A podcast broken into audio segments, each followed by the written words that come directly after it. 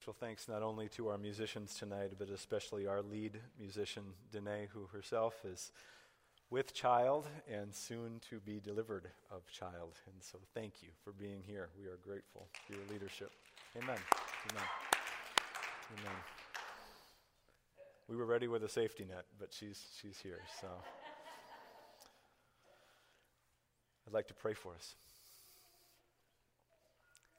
Father in heaven, we thank you for this evening. Lord, it is a high honor to read of your birth before this church that I so love, friends and family in Christ. So, would you come now and uh, use your word as you have done countless times in this congregation? Lord, we don't uh, assume that. We don't presume upon your presence here. We invite you here, and we pray that you would take your word and do powerful and penetrating things with it this evening. Lord, we come wanting to be filled up so that we have something to pour out this season. So come now and minister your word to us. Jesus, stand forth from this text, we pray, for your glory, for our joy, and for the ingathering, Lord, of all of your sheep, we pray.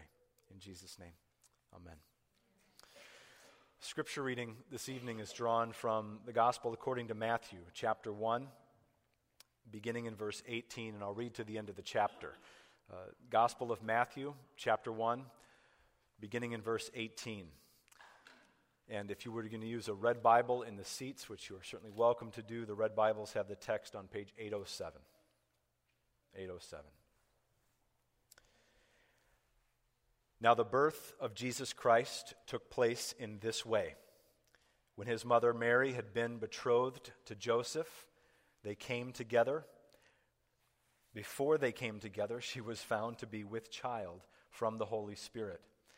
And her husband Joseph, being a just man and unwilling to put her to shame, resolved to divorce her quietly.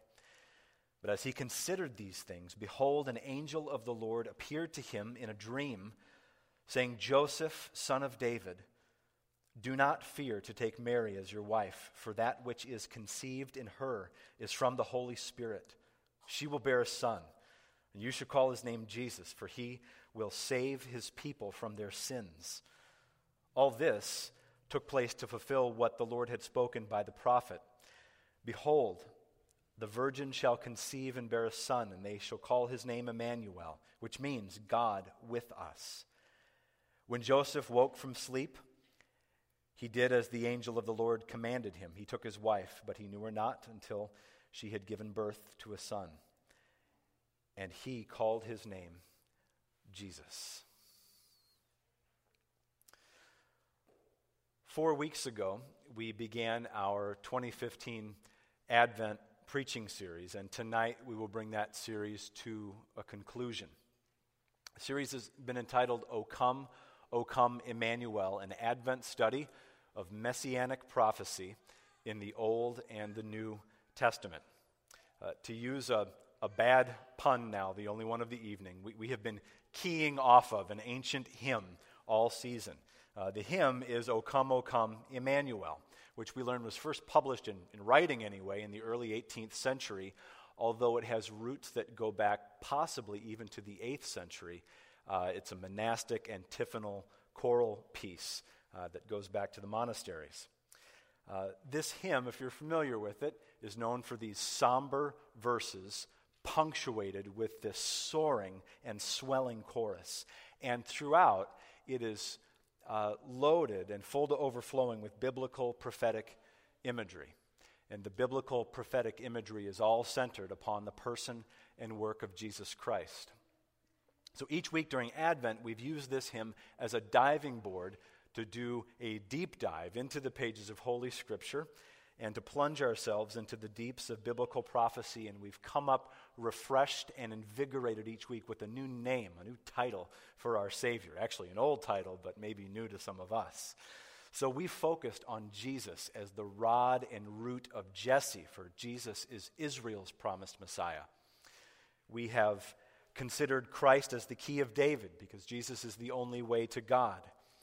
We have pondered the truth of Jesus as the day spring, for Jesus is the light of the world. And then this past Sunday, we reflected on the reality that Jesus truly is the desire of nations. He is the superior pleasure to all the earth's treasure. Jesus is the Savior to the ends of the earth, to the Jew first and also to the Greek. Thank God for that.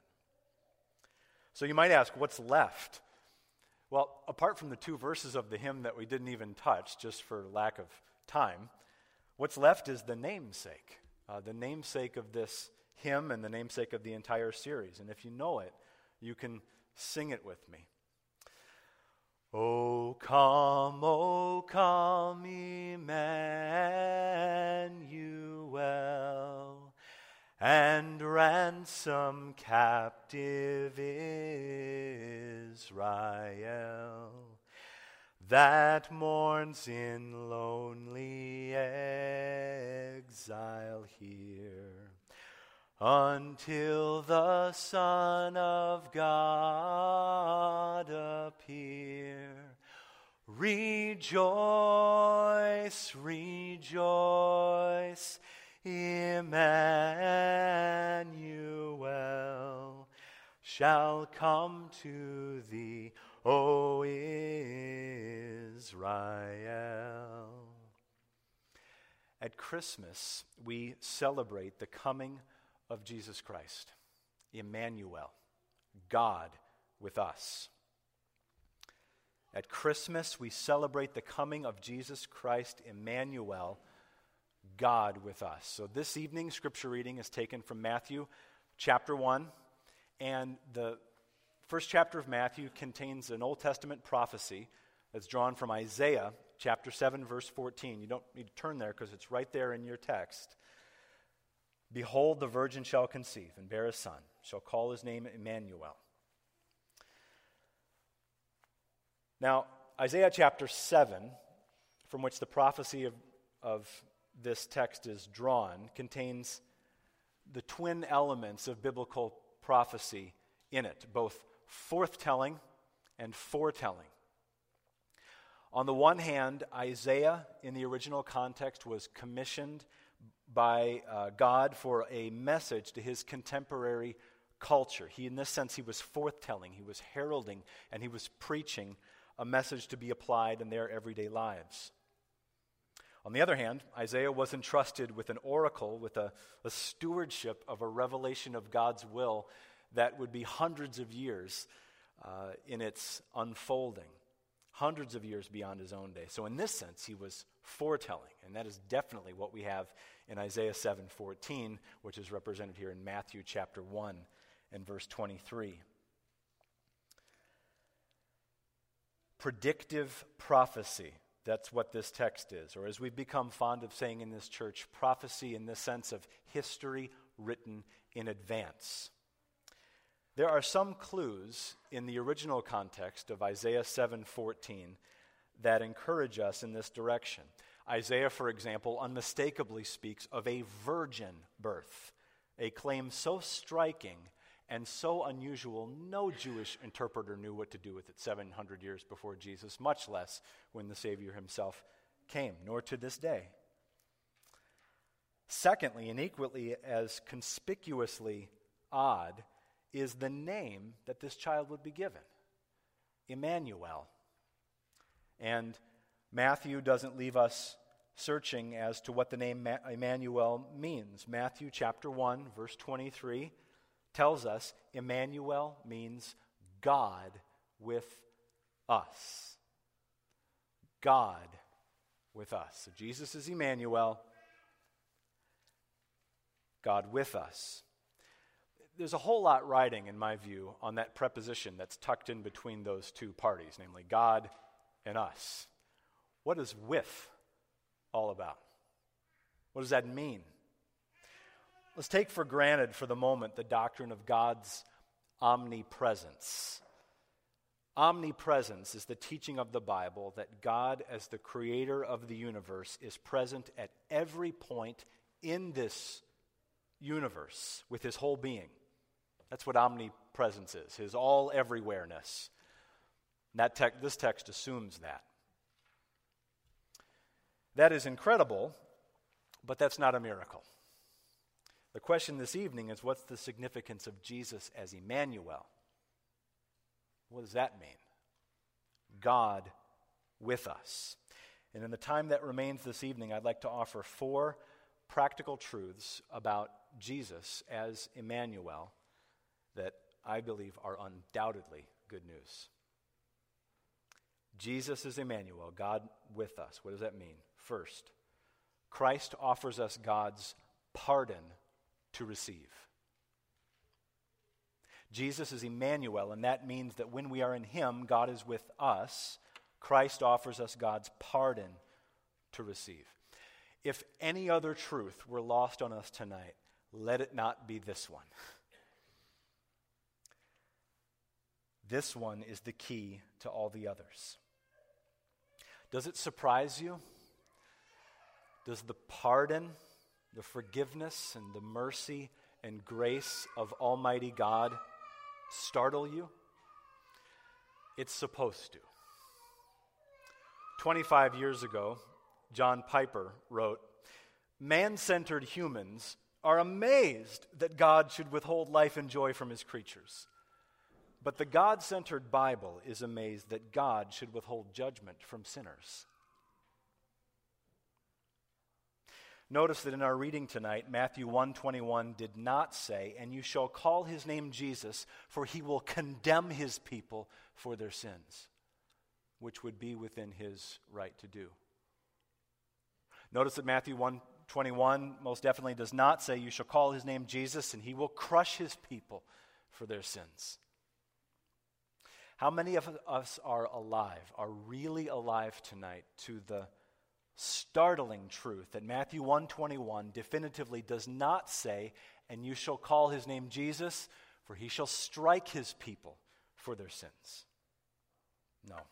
What does Matthew 121 say? Matthew 121 says, And you shall call his name Jesus, for he shall save his people from their sins. How often does it occur to you or to me that apart from Jesus, the prospect of God with us is most definitely not good news? The mere presence of the Holy King of the universe in proximity to rebels like us is not good news, it's bad news. Unless, of course, the King has come on a mission not to kill, but to die. Bearing shame and scoffing rude, in my place condemned he stood, sealed my pardon with his blood. Hallelujah. What a Savior. Jesus is Emmanuel, and that means that when we are in Him, God is with us. Christ offers us God's pardon to receive. Secondly, Christ offers us God's presence to enjoy. Not with a T, but with a C E. presence.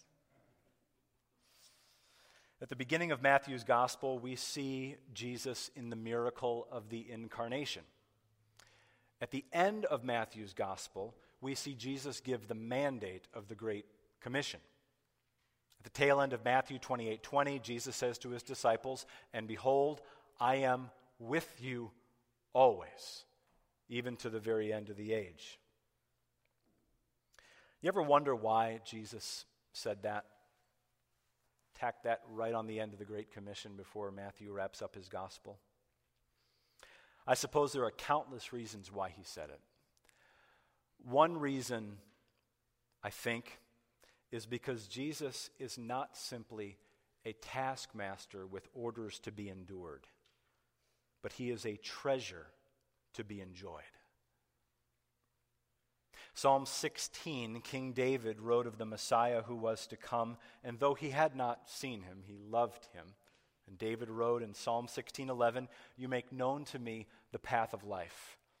In your presence there is fullness of joy. At your right hand are pleasures forevermore.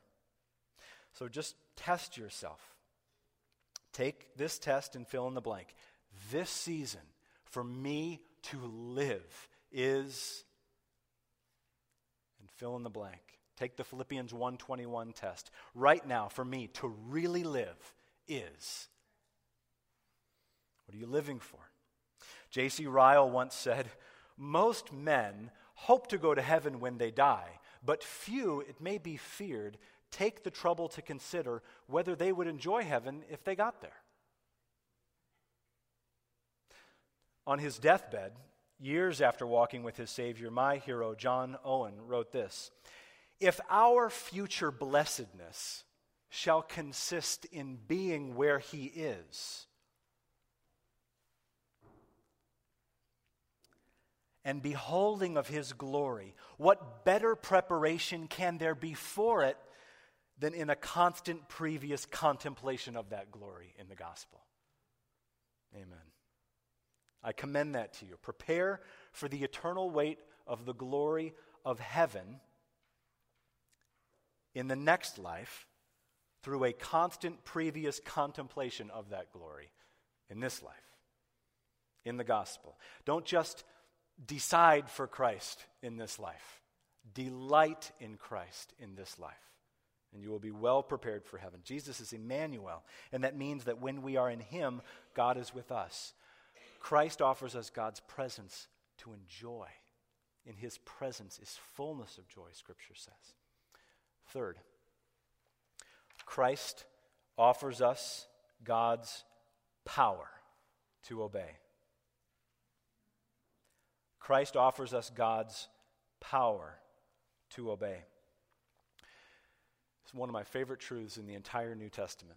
In, in Romans 8, verses 31 to 32, the Apostle Paul provides us with yet another angle on what it means for Jesus to be Emmanuel, God with us. In Romans 8 31, he famously asks, What shall we say to these things? If God is for us, then who can be against us? So you see what Paul's done here. He's exchanged the with for a for in the gospel, safe within the walls of the grace of the gospel of Jesus, you can, you can do that. When God is with you, Christ, Emmanuel, God is with you, God is with you that way. He is also for you. So, like, for you in what sense? Well, in Romans 8 32, we get one sense. And then the broader context of Romans 8 33 to 39, we get another sense. We'll start with the the first way that this is true. Romans 8:32, here's what he says. He who did not spare his own son, but gave him up for us all, how will he not also with him graciously give us all things? You say all things like what? Like, like a hoverboard? Like a smartwatch? What are we talking about? Well, in context, as well as the broader writings of Paul, I have no doubt what Paul is talking about. He's talking about power to obey, resources. If you've heard it once from this pulpit, you've heard it a hundred times. God's grace in Christ for you is not simply about pardon, not simply about point one, it's about power. It's about point three power to live in the strength that God supplies to the glory that Christ deserves. So, what, I mean, what do you really need from God this season? Really? If you have His pardon, if you're in Christ, what else do you need? Trusting that you have the root of faith.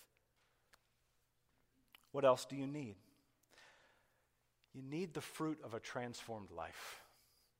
I mean, tonight, when you get together with your family, you need patience. You need over the days ahead, as you connect with family, friends, neighbors, and so on, you need courage. You need the spirit empowered ability to speak the truth in love. You need the resources to humble yourself and walk with God in deference. You need wisdom. You need purity. You need growth in Christ likeness. I mean, how are you going to get that? No one's giving that to you this Christmas. Unless you think that maybe God would give you that. Now let's see. We got to find out if he's that kind of God. So let's go back to Romans 8:32. Paul argues from the greater to the lesser. he speaks of he who did not spare his own son. That's big. I love you all, but I'm keeping my son. You don't get to have my son. Evidently, I don't love you as much as God loves you. God did not spare his own son. So let's say you ask God for patience this Christmas, for long suffering, for wisdom or love or whatever. And God looks down on you and smiles and says, Well, I slaughtered my son for you. What did you want again? And you say, Patience? He says, Yeah. Yeah, I'll, I'll give you patience. He's serious about us. You see how this works? Romans 8:32 is a blank check. And it's not a blank check for health and wealth, but for holiness, for grace, for power. Grace not just for pardon for your disobedience, which we all need, it is power for your obedience. Just read in 1 John this morning. I wonder where I might fit this in. Here it is. I'm going to read 1 John 2 1 backwards. If anyone sins, we have an advocate with the Father, Jesus Christ the righteous. But my little children, I'm writing these things to you so that you may not sin. That's the point of 1 John. You say, well, how could that be possible? Through the power that he supplies. Perfectly? No. No, not perfectly in this life. But truly, experientially, incrementally,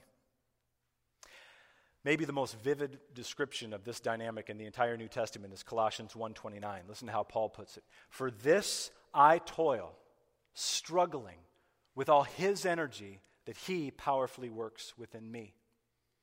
Did you hear it? I've already quoted John Owen tonight, but indulge me. It's, it's Christmas.